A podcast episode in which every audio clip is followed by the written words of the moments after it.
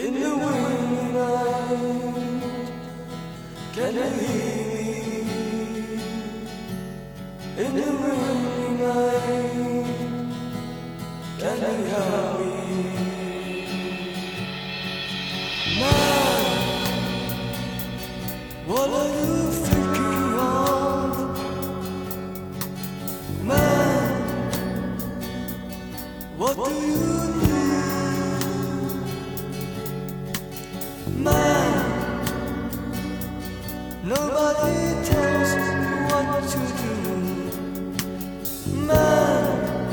家好，这里是野地电台，我是 Y。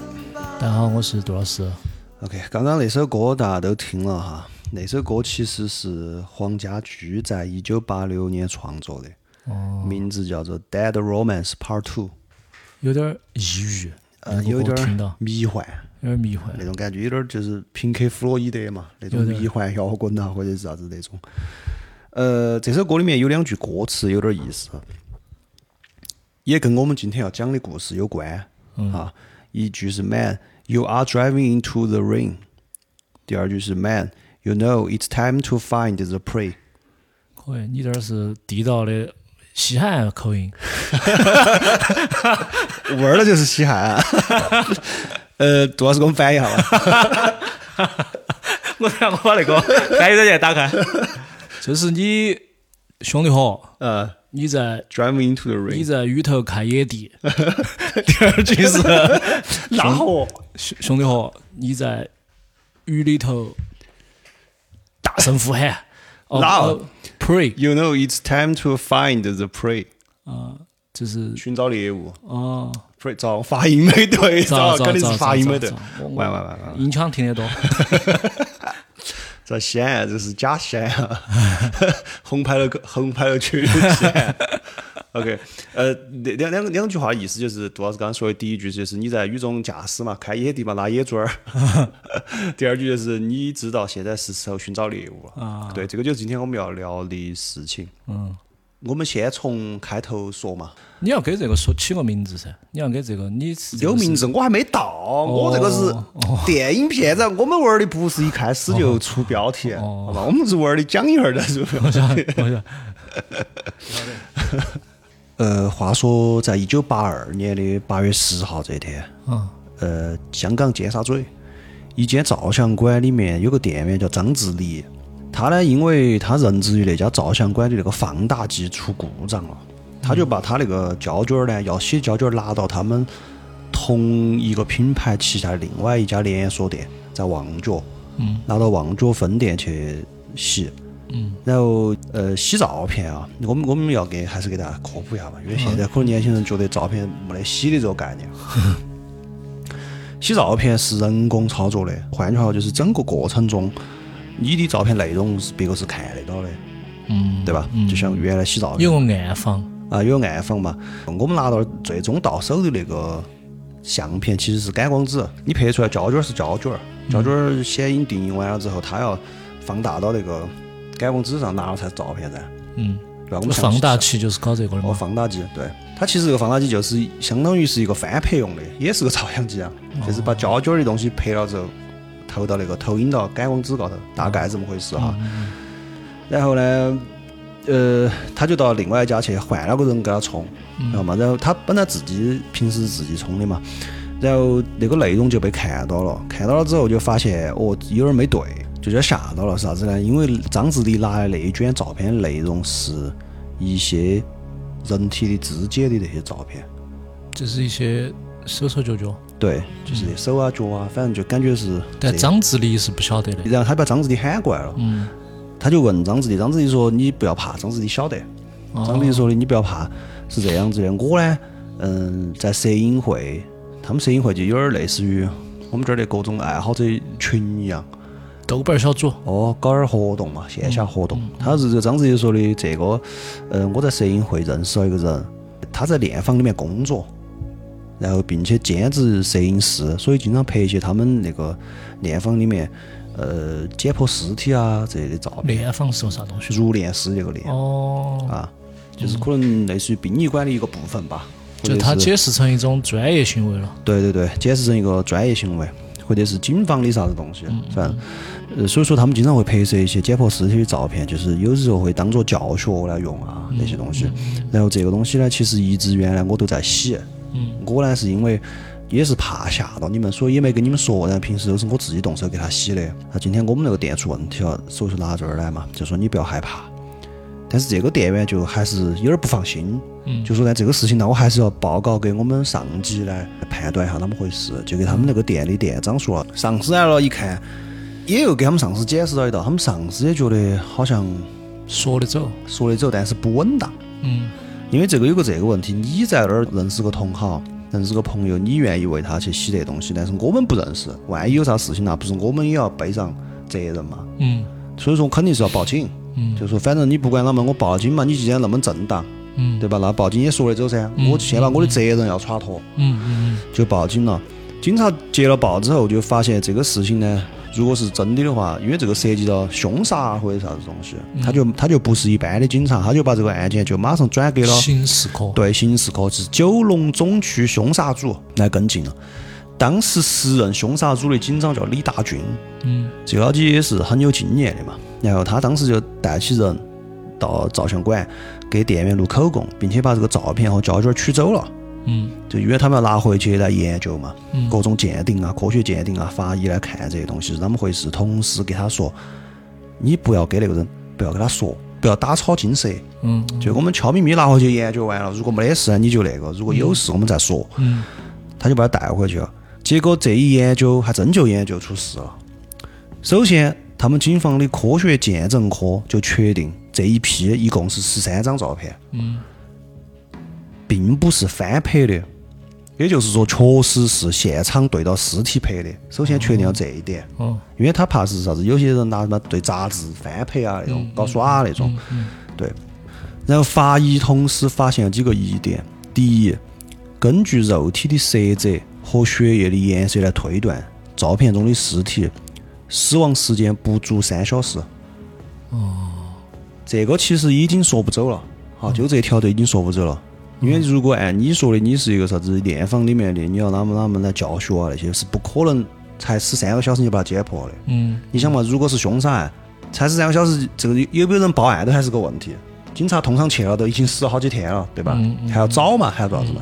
第二，就算是我们说出警最快的，也就是说一旦发生人死亡的案件，马上就出警的这种类似的是啥子？最多的车祸，嗯因为马上大家就报警嘛，警察最快速度去嘛。嗯因为我跟你说，凶杀是有个隐蔽性的，嗯就算这种情况去三个小时，可能都还没拉到那儿停尸房去。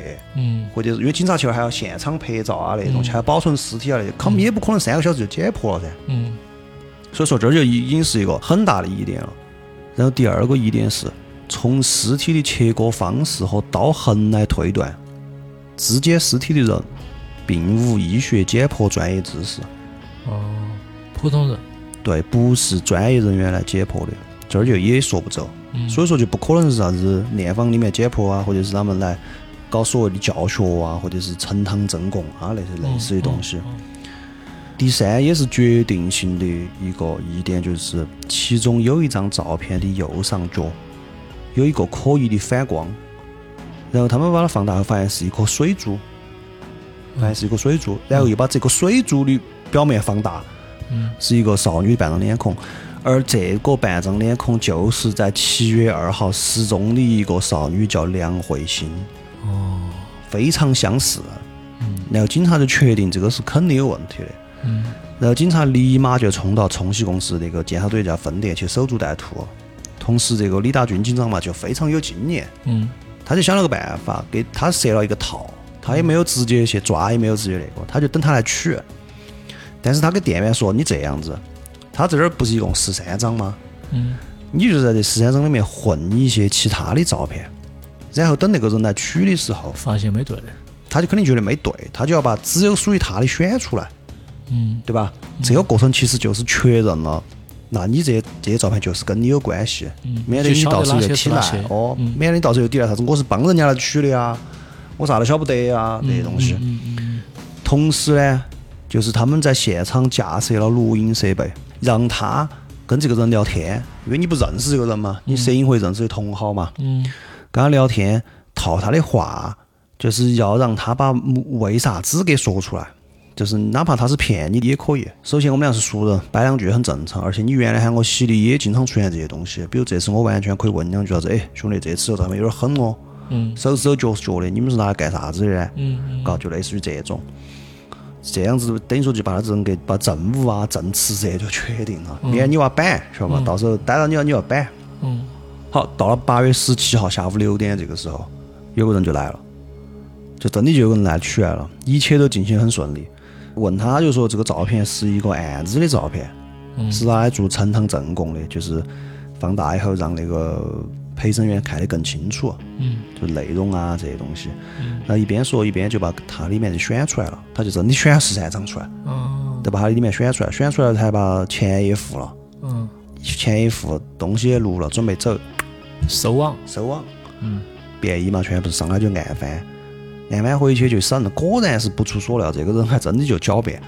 他说这个照片是一个在《东方日报》工作的叫四眼佬的人喊他来取的，嗯但是你这个人家早就想到了，不然前头做那么多过场爪子嘛，你是说不走的，对吧？而且很简单的，你说四眼佬，那就查嘛，找这个人嘛，怎么可能有个人来帮你抵嘛？嗯果然，那肯定也就是一查《东方日报》是查无此人。哦也有在抵赖，于是就废话不多说，直接立马一张搜查令，嗯就搜他们家。他家是在哪儿呢？是在位于贵州街安庆大厦二楼的 F 四。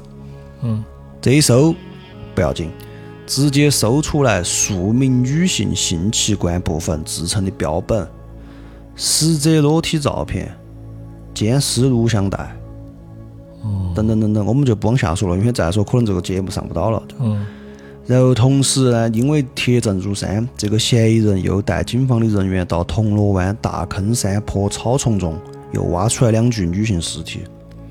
这一搜也就牵出来我们今天要说的这个故事哦——香港十大奇案之雨夜屠夫。哦，这儿才显是这么示，讲的，对结果你讲故事的逻辑是这个样子的。对，这儿才开始电影演了，就演了这么久了才开始显示。先把人抓到，我们这个一看就是属于的恩代导演，不按套路出牌。对的对的。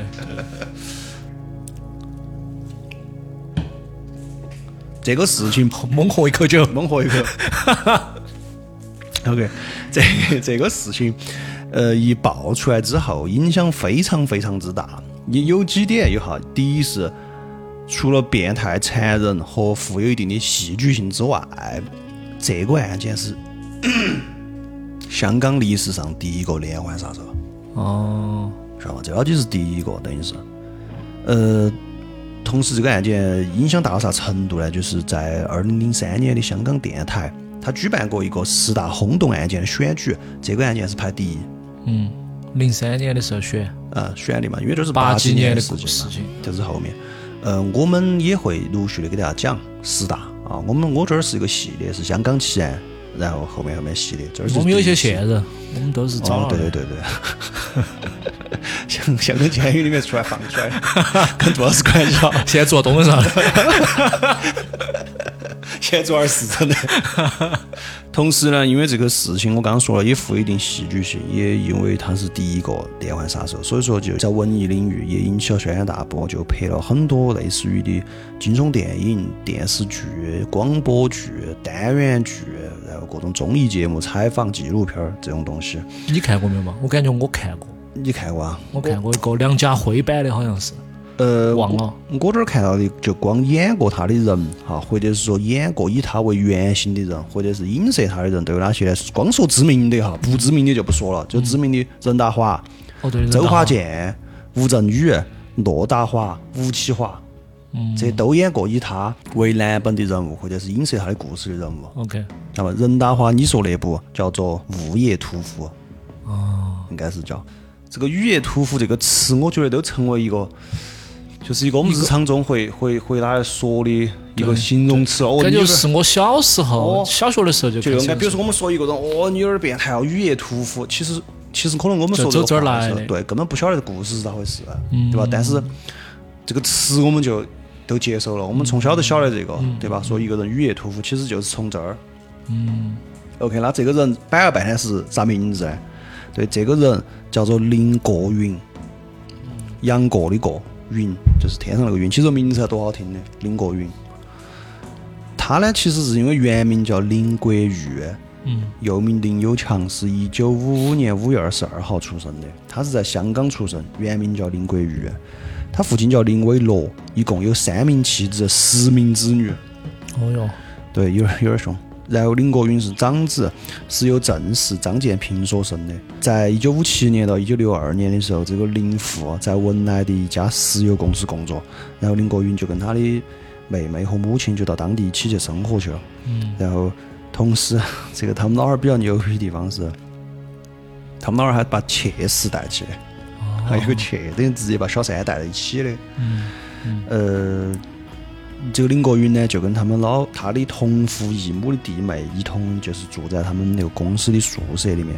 嗯林国云小的时候是在文莱读的幼儿园和小学，他们老汉儿呢就在管教方面非常非常的严厉，因为他是呃长子，对他就尤其严厉。嗯一九六二年的十二月，他就跟他们家人工作完了之后就回到香港了。他们是住在观塘的一个房子里面，然后在一所政府小学里面读书。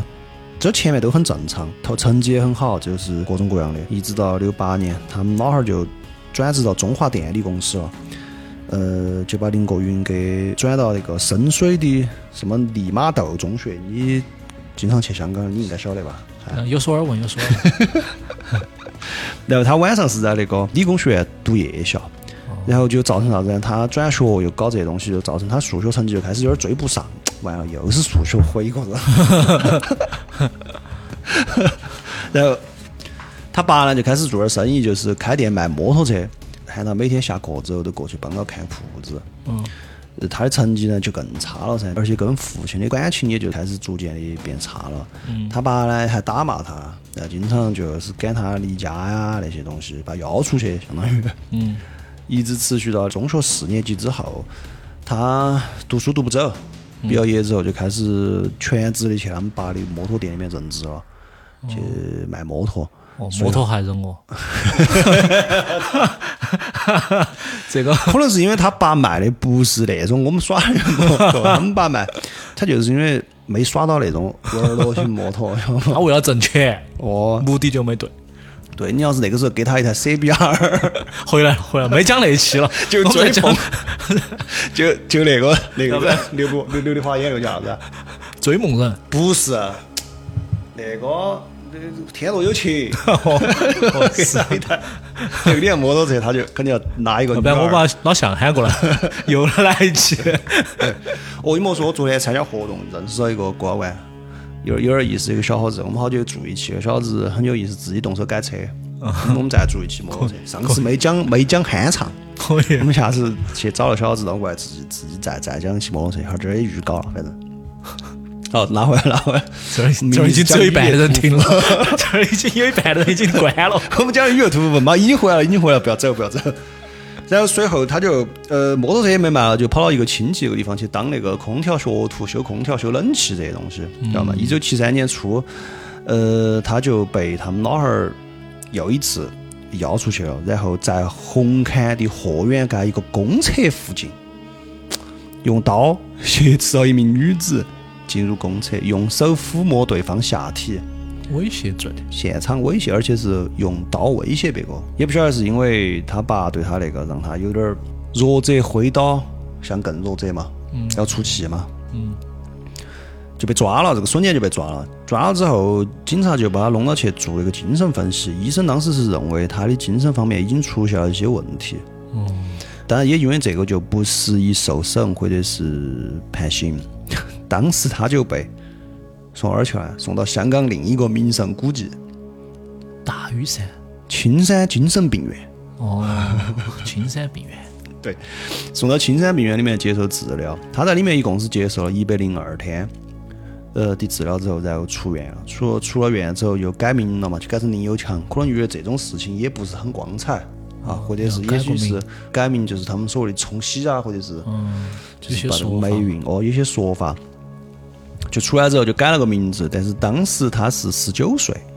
出来之后，其实家人也发现他并没有因为这个治疗变得变成正常人，而反而就是觉得好像跟原来比，好像因为已经被安上了这个名号之后，好像变得更显然了。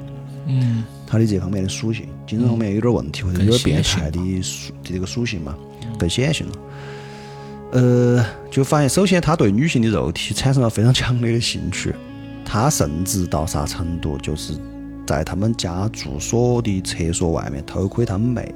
哦，这个有点儿太对对对对对，家人就当时就喊他搬出去住，去找他们父亲，因为已经是三个嘛，他们那儿就要三个嘛。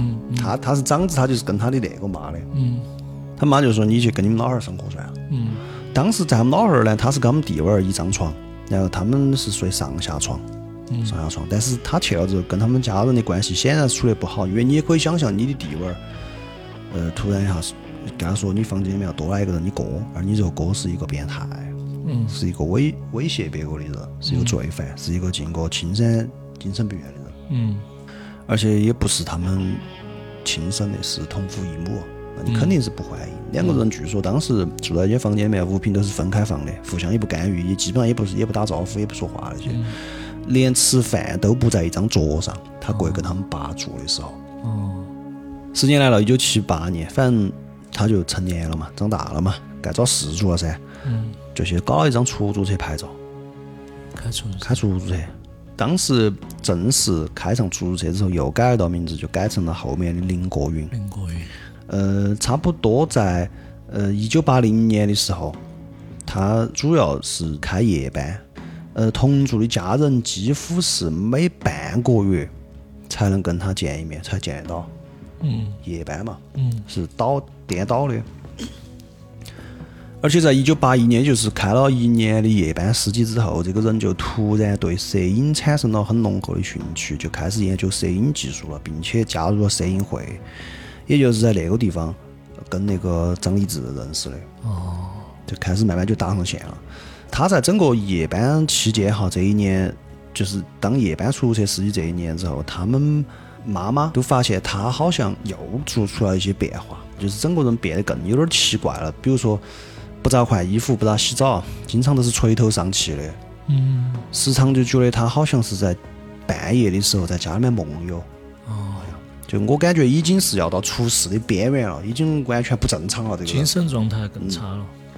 对，那么到这儿可能就要出事了。OK，话说一九八二年的二月十一号的时候，香港警方就在沙田的城门河发现了一颗女性人头和一双女娃儿的手臂。随后证实，这一个手臂和人头属于一个二十二岁的夜总会舞女，我这儿有她的名字，呃，也有后面的另外三名受害人的名字。这个林国云一共是四个啊，做了四起案，但是我觉得有点惨他们。我们今天就不说他们的名字嗯，啊，如果你你你就非要想晓得，你就自己百度。那我们咋称呼呢？A 小姐。错，我们就按他们的职业来称呼。哦第一号受害人是一名夜总会舞女，我们后面就称呼她为舞女。嗯啊这名舞女呢是在案发当日，呃，也就是一九八二年的二月三号凌晨四点的时候收工了。呃，夜总会收工都比较晚、啊，这个杜老师是很清楚的我看到过一些影视作品。啊，主要是看你说哦，也也有些是你给我摆的。咋咋心里反应一口呢？我不太了解这些啊，对这些东西。呃呃，收工的比较晚，然后呢就跟朋友去喝酒去了，或者是上班的时候就喝了的，哪晓得嘛？反正就是麻了，嗯整个人是麻的。麻了之后，在尖沙咀地区叫了一部出租车，也是命不好，就是林国云开的哦那一台。呃，他要去观塘，林国云把他拉到观塘之后，发现他没醒，哦他还是睡着的，于是就把他又拉回了土瓜湾的住所楼下。这儿的我们虽然是一笔就带过了，但我觉得在他把那个女生拉到那个女生要去的目的地，然后又停了一会儿，发现那女生没醒，又把她拉回了自己家楼下的时候，这中间肯定他的思想是有非常非常大的变化的。嗯因为这显然就是他充分的认识到这儿是他第一次作案的机会来了，而且第一次机会绝佳，这是一个完全不会反抗的人，嗯而且是一个夜总会小姐。嗯。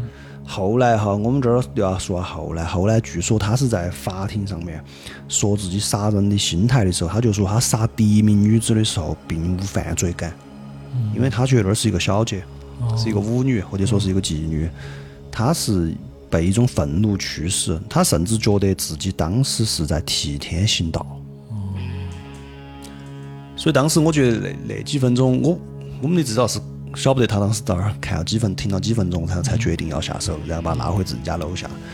但是在那个地方，一定是整个事情开始变坏，变得无法收拾的一个转折。第一步，对，第一步，他把这个女生拉回自己家楼下之后，他把车停到楼下了，女生是晕的噻，还在车上躺起，他就返回家中去取了一节电线，然后在车上将醉酒未醒的舞女勒死了，并将尸体带回家，藏在客厅沙发底下。老子也是醉了，他们家的人，绝绝了。嗯呃，然后第二天的时候，等家里面人都出去之后，才将尸体身上的衣服全部脱光，然后为尸体拍照，并且从舞女的钱包里取出了五百块钱，到街上买了个电锯。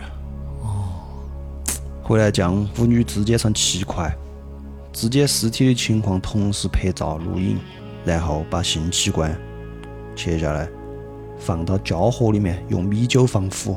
哦太残忍了。啊，然后再用报纸把尸体包好放到胶袋里面，于当天晚上晚班的时候把尸体甩到了叫火炭一处山坡的草丛里面，但是后来不是我们说被发现了嘛，被警察，是因为当天下大雨，肢体被冲到了那个沙田好运中心对面的城门河火炭桥那个下面，所以说后面才在二月十一号的时候被警察发现了。嗯只不过那时候，你如果捋时间的话，你会发现当时二月十一号发现之后还不能确定是哪个，并没有逮到他。嗯他是后面四起案都做完了之后，嗯去洗照片的时候抓到的，这个时候还没被发现。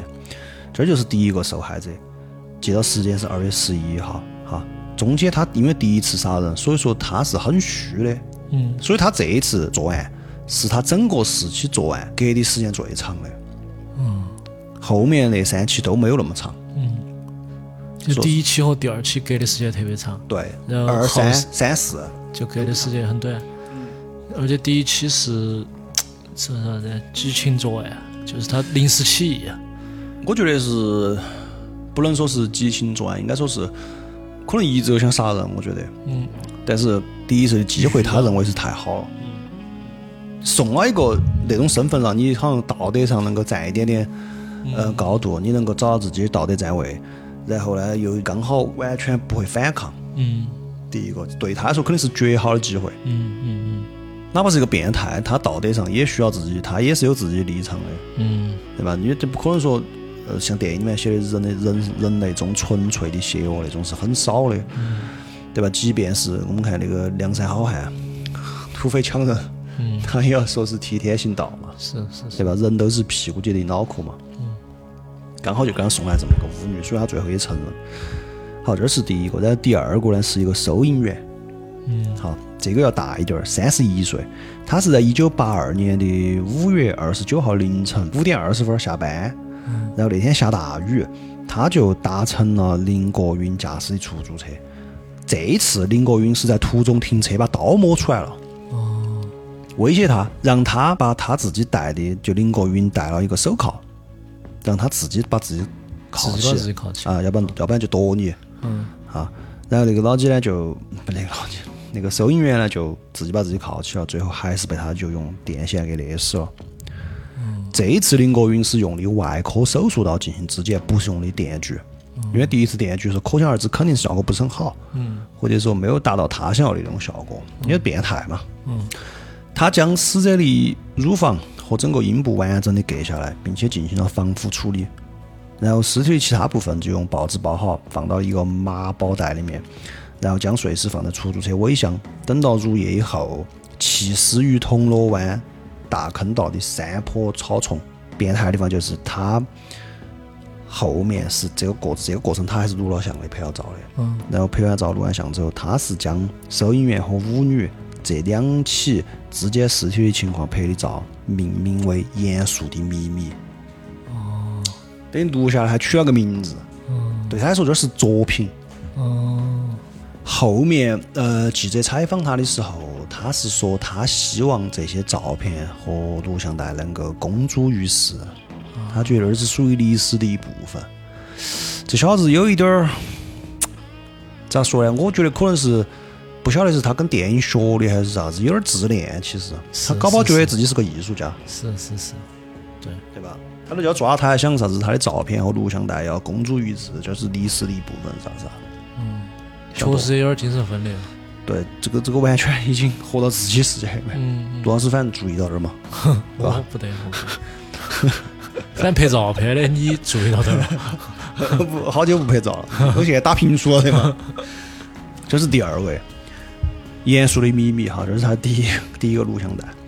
呃，第三位是一名清洁工，二十九岁，嗯是在八二年的六月十七号，你发现没有？就很近了这两个时间。嗯，一个二月，一个五月，一个六月。呃，一个是二月十一，一个是五月二十九，然后一个是六月十七，就很近，十多二十天之后，凌晨四点，清洁工在凌晨四点下班的时候，他搭乘了林国云的出租车，中途是咋回事不是很清楚，就是后面是将，反正还是遇害了，可能也是那用相同的手法，作案手法都是一样。对，他是将他带回家中录影拍照。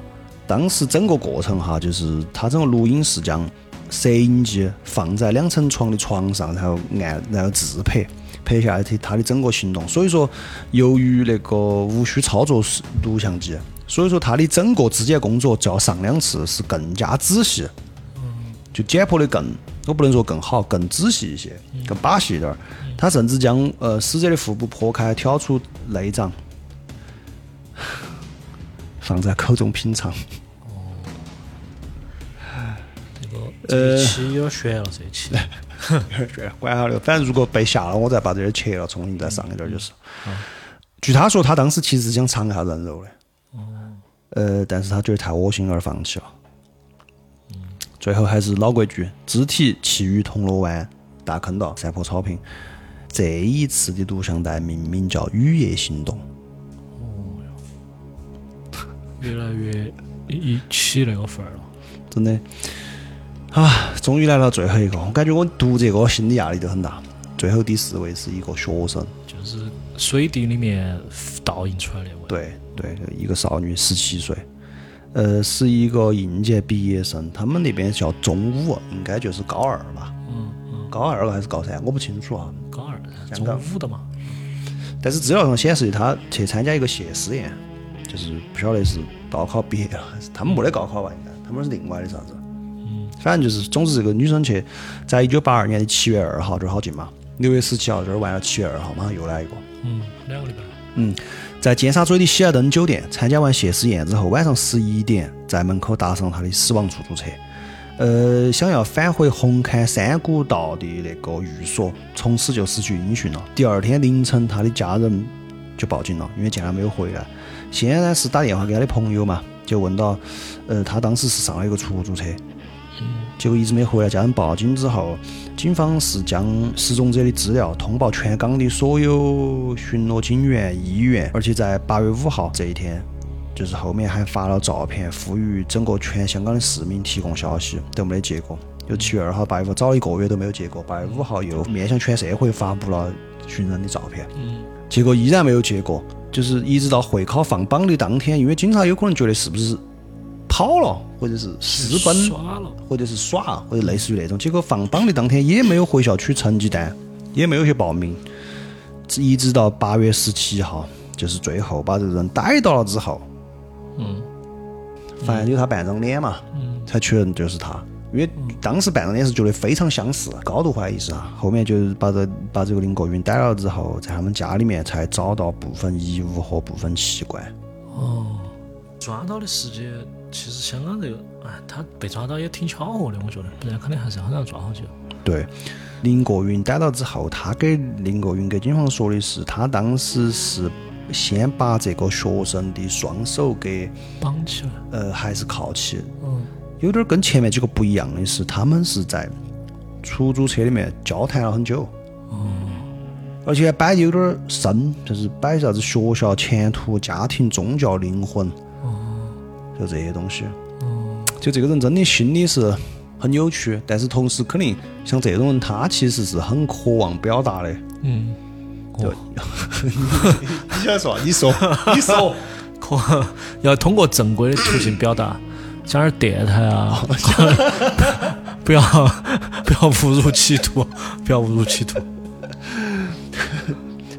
好吗？修摩托照照片，还是要买电台，不要走上第三条路。每次骑下摩托车哦，嗯，他跟这个女生等于说聊了很久，然后最后是还是把他用电线勒死了，把尸体也是带回家中监视并肢解。整个整个过程中还是录像，然后这一次呢，他给这一盘录像带取名叫“第四次行动”。最后最终也是抛尸在同一个地方，跟前面两个一样。他据他当时在法庭上表白他自己杀人的时候的心态嘛，就是说他杀第一个我们刚刚说了没啥犯罪感，而且反而是愤怒驱使嘛，觉得他替天行道。然后第二个、第三个是确实自己有点上瘾了，嗯就觉得真他妈爽。嗯嗯可以想象哈，这些东西在他内心是想象过无数次的，嗯但是他终于实际行动，真的把这些事情做出来了。肯定他还想第一盘是肯定觉得不够的，嗯接着都还想再来第二盘、第三盘。嗯确实很可惜的是，在第四个的时候，就是这个小姑娘的时候，其实她确实已经开始比较厌倦了。嗯，有悔过之心了。对他甚至都觉得，呃，我都不明白自己为啥子要杀他。嗯，但是当时可能，呃，确实进入那个模式了。进入那个 flow 了。嗯，进入了 flow 了。他他就是要把她弄死。这就是他一共杀的四个女生，嗯呃，一共四个女生拍了三盘录像带，取的还取你妈些名字，啥子雨夜行动、严肃的秘密、第四次行动，嗯就这些。整个案件被他抓起来之后，这个案件是在一九八三年的三月三号开审的，嗯呃，一共审了十二十多天。嗯四月八号，由七名男性组成的陪审团是一致通过林国云四项谋杀罪名成立，被判处绞刑。当法官宣布判决的时候，他是镇定如常，他自己没有显露出半点惊讶的神色。但是，由于一九六六年十一月十六号过后，香港就再也没有执行过死刑，所以在一九八四年的八月，港督和那个行政局一起赦免了他的死刑，改判终身监禁，不得假释。这就是白左害死人，资本主义确实有点恼火。对恼火。嗯居然就是这么残忍哈！但是你想，你要说杀的多，也没有瑞典、丹麦那个你杀的多嘛？是。那个是那岛上那个哦，岛上那个杀七十几个啊，嗯，还是一百多个，学校我忘，了。他杀学校头的。但是这个我觉得就是制度缺陷，就是他们不得这个杀人偿命的这个理念，我觉得有点儿太，太左了。真的有点儿太左了。我记得当时我看过一个纪录片，还是啥子，好像是那个呃丹麦那个了，记得。嗯其中有一个受害者的老汉儿说的是：“呃，我不会让你赢，我不会让你赢得我的仇恨。”我当时，我当时我觉得还是服，还是服这个真的属于做戏做全套，真的还是可以。你要说你真的是平时白做，到了在关键时候，哦，你你你你你的女子、你的娃儿被杀了之后，你就怒了，说明你假的嘛。嗯这是真的呀！嗯，你不能赢得我的，你不能赢得我的仇恨，我选择原谅你。听进去了，听进去了。真的绝了，反正总之这个林国云也就说到今天都没死。啊，他是在被定罪后，先是在那个赤柱监狱里面服刑，然后随后又转往石壁监狱服刑至今。据里面出来的人说哈，在里面是称他叫阿林林嘛，L A M 阿 Lam 阿林发音不是很准确啊。呃，属于甲类囚犯，在狱中的工厂里面，他是现在是负责图书装订啊这些工作，每个月工资差不多是港币几百块。他在狱中呢，也依然很不正常。依然是独来独往，哦，几乎不主动与人交谈，而且也拒绝对别人谈他这些往事。二零零九年的时候，香港那个《一周刊》就是在幺零幺零期，就是曾经刊登过林国云在狱中的照片，现在还有那张照片，就是你完全看不出来是一个秃顶老头儿，戴了个眼镜儿，很也很瘦，火云邪神，嗯，还还还夹了一本书，哦，就完全看不出来是个变态。但是变态就是因为看不出来才变态。是是是，说他在狱中，嗯，纪律良好，为人节俭，时常阅读报纸，什么医学书籍、宗教类书籍，还抄写笔记，而且还参加了狱中的什么天主教、基督教宗教班。所以说，教会的义工偶尔还要到监狱来探望他，他们家人是从来没去过。然后他住的监狱里面堆满了报纸和书籍，在里面还研究紫微斗数。哼，在狱友眼中是专家，监狱的惩教人员就是警察的，有时还会向他请教这些问题。唉，二零一八年的时候，当时传媒指出他已经六十二岁了嘛，他是已经在里面服刑了三十四年。据说他是当时在二零一八年的时候提出了假释，而且获批准了。当时就引起公众关注嘛，结果惩教署后来就出来说并没有，并没有这个事情，他并没有申请假释，只是刑法复核委员会定期是要每五年复核一次他的刑期。也就是说，其实还是变了，因为最早说的是终身监禁不假释，现在是每五年来评论，就大家来讨论一下，评价一次。只不过现在委员会就是由于担心他六十二岁并不是特别老，嗯，这是第一。确实，就是还是有一定能力。嗯，而且第二，因为他在监狱里的表现吧，可能就是觉得还是暂时不考虑改动，也不考虑假释他。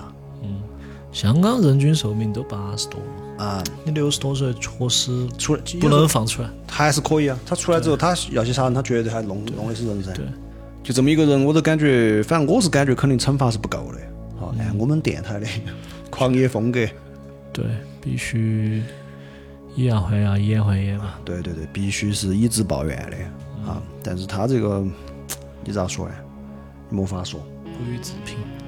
对，这个事情基本上就到这儿，就他的故事就是这样子了。当然后面还有一些都市传说哈，就说啥子呃有拍纪录片啊，那些啥子人说，呃当时他经常去放风的时候，就感觉这个监控上面身后有四个影子一闪一闪的那种，后面一放就发现是四个女的，就说啥子在监狱里面一直围绕了他，要找他报仇，但是因为他这种人嘛，杀气重嘛。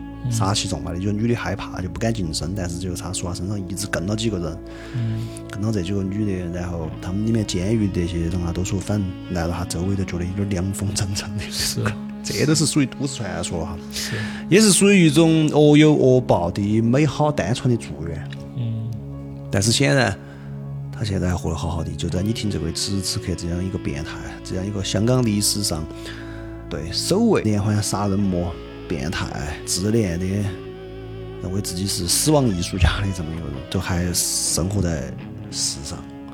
呃，所以说这儿也是那个，嗯，我说有戏剧性的地方，就是首先这个人有一点儿表演性人格，其实我觉得哈有点儿自恋，他其实是很想表达的。有的。所以当时我们片头放的那首歌，据说是黄家驹创作这个的时候，是想要探索他的思路历程和对死亡的抽象感觉而创作的这么一首歌。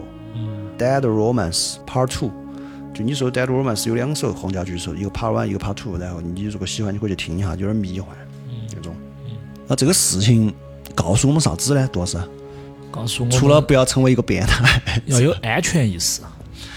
对，我想说的就是女生哈，尤其是一些现在小女娃娃、年轻娃娃，本来耍的又晚，现在真的。呃，去年呢，我出去跟他们耍了一下，也不用说了那么久。没有去年跟我几个小兄弟出去耍过几次，我觉得我就发现一个现在的年轻人，呃，比我们那个时候确实耍的晚多了。嗯，我们那个时候，比如说去夜店啊那些，差不多就一两点就差不多了，回了嘛。收了。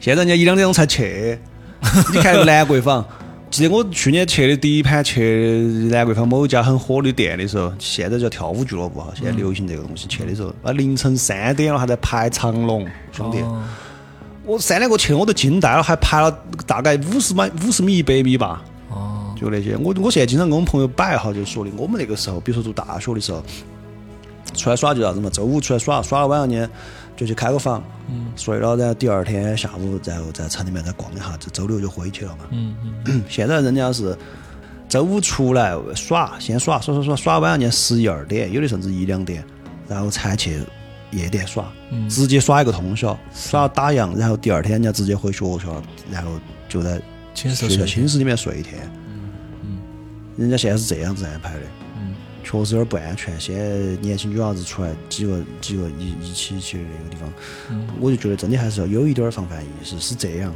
因为这个东西往下说呢，可能又涉及到一些权势有点不高兴了哈。嗯没得事，我们我们敞开聊两句，我们都怀着很真诚的态度跟大家探讨。嗯呃，大家出去耍，尤其年轻女娃有时候去夜店耍，夏天穿的也确实也比较少嗯啊。但是这儿我马上就要声明，我完全同意你们说的，就是说，老子穿再多都跟你没关系，是多少都跟你没关系，这儿是。但是我想说的是，我们劝你们其实也是有道理的。为啥子呢？因为我们两个站的立场是不一样的。嗯你觉得有些女生说的话是我可以骚，你不能扰，嗯嗯对的，没错。但你说的是硬然，嗯我们说的你要注意，比如说晚上出去要注意穿少啊这种要注意。我们说的是实然，嗯，就是防君子和防小人的问题。对，也没有错。因为同时，如果两个女生一个穿那个点儿，那个那个一点儿，确实是会有概率上的那个区别，嗯，对吧？所以说，我觉得，呃，我们这个电台哈是不打拳的啊，也不一般不讨论这些问题，也不因为我们哦，我们也不截拳，我们尊重大家。嗯所以说，我觉得我们完全理解你们说的，也请你们理解我们对你们的善意的劝告嘛，对。对吧？呃虽然我都说了，我们反复说，我们两边说的都没有错，只不过我们一边说的是因然，一边说的是实然，嗯，对吧？我觉得还有一个就是，呃，一个是还有一个就是从从操作层面上来说哈，啊比如说你需要有一些行程分享，哦你可以回去的时候你把行程分享了，或者是你打出租车，你可以拍一张那个车牌号，发给你的朋友或者之类的。对，还有晚上像一般我们耍完呢，我一般建议女生呢就去坐那种有顶子的出租车，嗯，就是原来那种普通出租车。有哦，但这个也有一个风险，险。啥子前天我正好有个朋友，两个女娃娃喝多了，啊坐有顶子的出租车，啊？坐有顶子的出租车倒是没有出啥子大事，但是出租车司机没收他们两个的钱。第二天回家之后，发现两个人手机都不在了。就是我想到这个事情很 很奇妙，就是给你们找点钱，就是因为你他们已经记不清楚到底收没收钱，但实际上确实没收钱，因为你一收了钱，他可能就有票或者之类的，他这一单他就可以完全给他抹了，然后恰好。那个小区门口的摄像头也没拍下来那个出租车的那个车牌，所以纯粹找不到了。所以我觉得，嗯，反正各种风险意识一定要有。然后该拍的拍，该分分享的分享，该给报个备、报个行程的报个行程。你假装打电话，哦你快到家，你假装打电话，就说：“哎，我马上回来了，咋子咋子。”这些楼底下接这些操作要有，啊哦，对对对，这些操作要有。对对对，操作要有，你自己要有这个意识，晓得吗？总之，做这些防范不是说，就是千万你也不要往那方面想哈，不是说你们就没得这种权利，或者是你们哪么哪么。我们没说哪儿去，我们就只是在说你安全问题。对对，我们就只说你安全问题，我们举双手双脚赞成你表达自己，赞成你各种耍，对那是你的自由，我们太尊重了，对对吧？但是还是注意一点儿嘛。对的。哦，那呃，这个事情就到这儿，但是实际上没有完，就你以为结束了，但是没有完没有，没有，为啥子呢？因为蝴蝶效应了。啥子意思呢？一九八七年的广州有一个刑满释放人员看了一部叫《物业屠夫》的电影，哦，模仿犯罪。这里可以给提前给大家说一下，一那个人呢叫做罗树标，嗯是一个广东人。嗯，哦那个也就是我们下一期要讲的故事。嚯，你现在也有点儿有点儿起来了，有点儿会整了。坑儿。有坑儿，有坑儿。下期是付费内容啊，是不是。下期我们就接着讲这个香港雨夜屠夫的模仿犯，嗯，广东杀人魔罗树标，而且可以提前透露的是，他杀的人比这位还多。嗯我最近也把那个白银案拿出来重新听了一遍，看了一遍。我觉得就是他们破案都还是有一些巧合性，对对，有就是一些运气成分。对，但是目前来说，刑侦手段和科学技术确实不断提高，我觉得这个破案率还是在涨。但是当时，我觉得这个人哈，他确实是精神分裂的太凶了。你说北影案吗？这个人哦，这个嘛这，个这个呃任达华，任达华有点分裂的太凶了。这我因为我现在我一我一说到这个我就想起任达华，我看的我突然想起就是他就是在开开出租车，所以说这些影视作品哈，你说他多多少少还是有点影响。像我们都是啥子《古惑仔》这些就不用说了嘛，都那个那个年代。有点影响是。也间接蝴蝶效应到我了，最后霸凌我的时候，你可能也学了点儿，打火机在那儿飘一飘的，可能。这里抖音高有个小子，那个开头站到小嘴，就那种感觉。好吧，那呃，我们就呃下期再聊嘛。哎，包括你说那个白银案，其实我们也可以聊一下。我们先把现在说的人太多了，没有其他角度吧，我们找一下吧。啊，如果如果确实没得其他角度，我们就不说了。哎呀，就反复去说，你们就去听他其他电台讲的北影案。要得要得。虽然没得我们说的好，但是也可以听一下。对，哦对了，我你刚刚说那个行政那个事情，我想补充两句哈。我的看法是这样子的，在那个年代，包括现在，其实行政它是一门一门学科嘛，一门学科它就有方法论，那么有方法论就说明方法是有限的。嗯。呃，你刚刚说的巧合这个东西，我完全同意。我认为是这样，就是一个案件出现之后，警察把他们的所有手段都先用一道，就是所有流程走一遍，所有的方法用一道。其实这一部分已经滤过，可能百分之九十九的案了，都会在这一部分就破了。